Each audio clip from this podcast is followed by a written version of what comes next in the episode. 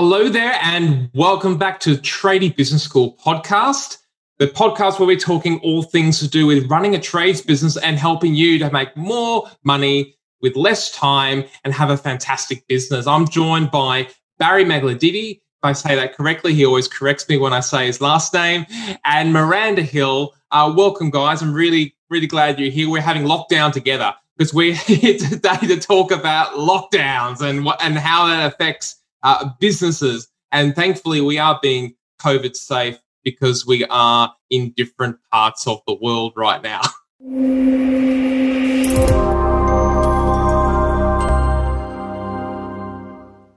it was funny the other day. I was running a group coaching call and people turned up with masks in the group coaching call. I was like, really? They're really being quite careful on this group coaching call on Zoom. Uh, and then I realized they were uh, based in New South Wales and uh, they were uh, in the workplace, so they had to wear a mask in the workplace. But at first, I thought it was a bit of a joke. There we go. Thank we you. We should probably wear a mask during the whole podcast. I was just going to say, sure, we shouldn't wear masks just to be super safe. Just to be safe, because it can come across the electronics. Yep. Yep. Yeah. And, and and look, we are being a bit ridiculous, but let's be honest. Regardless of where you stand on the whole pandemic situation, the whole V jab situation, uh, there is some ridiculous rules going around right now, regardless of where you sit in those situations. Um, that aside, that doesn't take away from the fact that you and I, we still have businesses to run. And, you know, this conversation takes me back to when did this whole stuff start? Was it March 2019? It was March 2020. Uh, no. Around then. was it 2020? Yeah. Okay. Last yeah, year. Seems like it's been going on much longer. Uh, but I remember we recorded a training, uh, which was Don't Panic Plan, because this thing just kind of launched. Uh, there's a lot of uh, uncertainty going on. And we launched this training. And I remember that something that really helped me manage all of the chaos and confusion and the changes in rules and regulations every other day it was a couple of things. The first thing was really limiting the amount of time that I spent on social media. And so my first piece of advice of the best way to manage lockdown is that often you have a lot more time. Just make sure that time's not being spent consuming social media. Yeah. That's all I'm going to say. That's the first thing. Absolutely. I, I think the other thing is to when a, a government body has imposed restrictions on your business on what you can and what you can't do, it's very easy to focus on what you can't do. It's very easy to focus on the negativity and get angry and pissed off and frustrated with what you can't do. However, the people who are actually successful in these in these times are the people who focus on what they can do. And I know we've spoken to many clients who have seen this as a huge opportunity in lockdowns to systemize their business or actually to get the back end in order, ready to go for when they do open up because maybe they've been so incredibly busy that they haven't had the time, so to speak. Um, we've spoken about that on previous episodes about challenges about time. I'd encourage you to, to listen to those if you haven't already. But when you do have time, what we choose to do with that time really does matter so many businesses at the moment and I'm and, and I know your listeners out there will be affected differently and you'll be in different parts of the country and some might not even necessarily even be in lockdown uh, when you're listening to this but uh, the there's so many um, so, so some businesses are more busy. Some businesses are continuing to operate pretty much as normal and some are, are affected. And i from what i'm noticing is the ones that are quite greatly affected those that it might be in a in a service area that is impacted through you know changing needs of of the market. However, those that are also affected quite a lot are those that maybe didn't take care of the back end of business and get the basics in place all the way through. And so they're in a more vulnerable, weakened position now when there's rapid change in the in the market and the environment. And there's a lot of change. It's changing. Um, it's changing rapidly, and it might settle for a while and this may flare up again. So this episode will still be relevant, you know, in six months' time uh, if, you know, things come and flare again. and we suddenly get into a stage of, of rapid change. But circling back to what you said earlier, Michael, about the frustration, there are some funny, crazy things going on that are causing frustration. I've been witnessing it firsthand in our clients.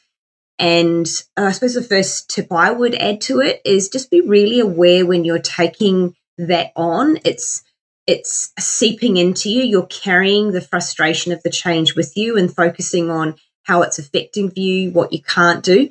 And like as Michael said, focus now on what you can do. Just notice when you're actually carrying it with you because it will weigh you down and alter your your resilience and, and the way that you face things. Yeah.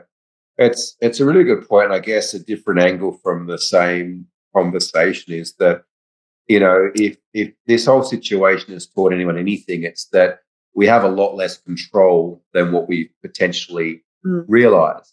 And as many of you know, I love to surf, and I often see this can relate to surf. You know, I haven't got any control over the swell direction, when the waves come, the swell size, the wind, none of that stuff. What I can control is where I choose to position myself in the ocean what I can control is when I choose to go surfing and when I choose to go home. What I can control is what board I choose to take and what I choose to wear. Now, I just, to some, some reason, it's almost ingrained in us as a human experience to often complain, right? And to buy into the drama. Yet, is that getting us what we want? Right? Complaining about the lockdowns or complaining about the situations, like you're deeming yourself powerless because you can't actually change that. And so realize right now that what you have got control over is your thinking, is your energy, and is the way that you choose to invest your time. And so it's very easy to sit there and be like, oh, I can't work, therefore I can't make money, or I can't do this job, or I can't get supplies, or whatever else. But very much like you said, Michael, it's like, let's put that for aside because you can't change that. But what are the things that you can change? You know, the people that I've seen do the best out of this last 12 months is the ones that have been most adaptable to that change, right? And the change of the conditions. The one they've chosen to be really focused with their thinking, with the decisions that they make and how they choose to invest time. And something that I've personally found, uh, you know, like think about this. We have this seesaw in life, and on one side of the seesaw is certainty. And on the other side of the seesaw is variety and uncertainty. Now, some people do quite well with, with uncertainty. Yet, if all they had in life was 100% uncertainty, that would break them, and vice versa.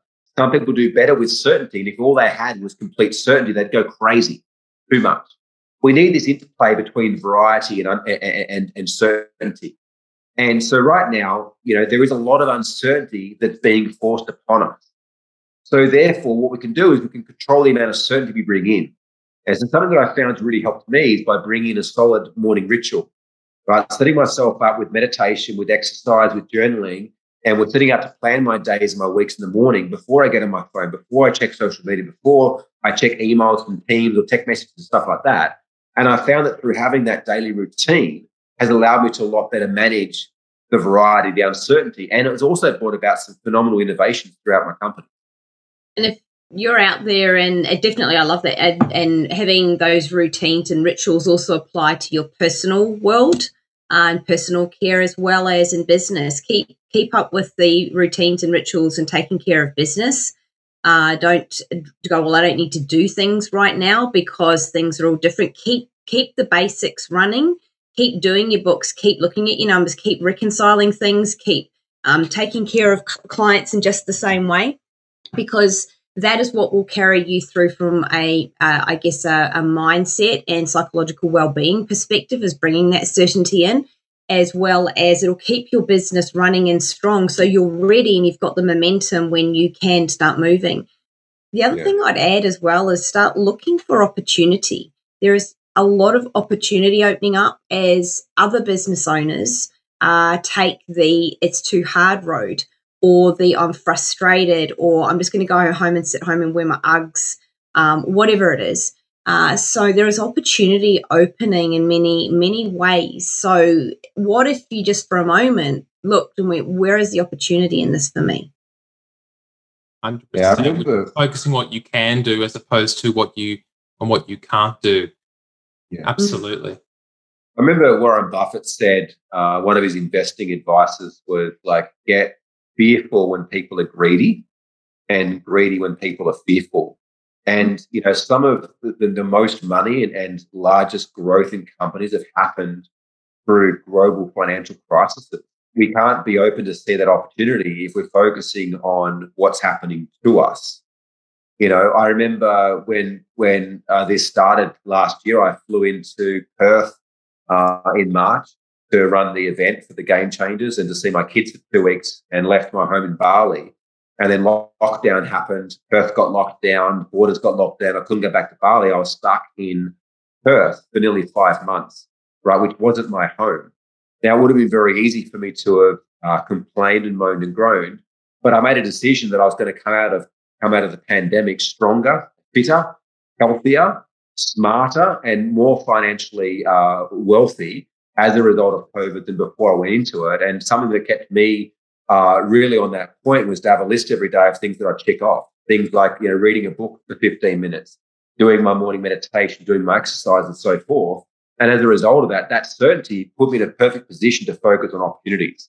It didn't mean that that many of my businesses weren't hurting and experiencing massive changes, but again, it was a constant reminder every day of that of that ritual and routine to have me focusing on the opportunity, to have me focusing on what you said, Michael, which is what I can do. Yeah. Now, this seems super simple, but just take a moment right now and reflect on the last 12 months. Have you been somebody that's just ran at this thing and gone like, I'm going to make this thing mine. Like I'm going to get through this healthier, fitter, stronger, financially better off.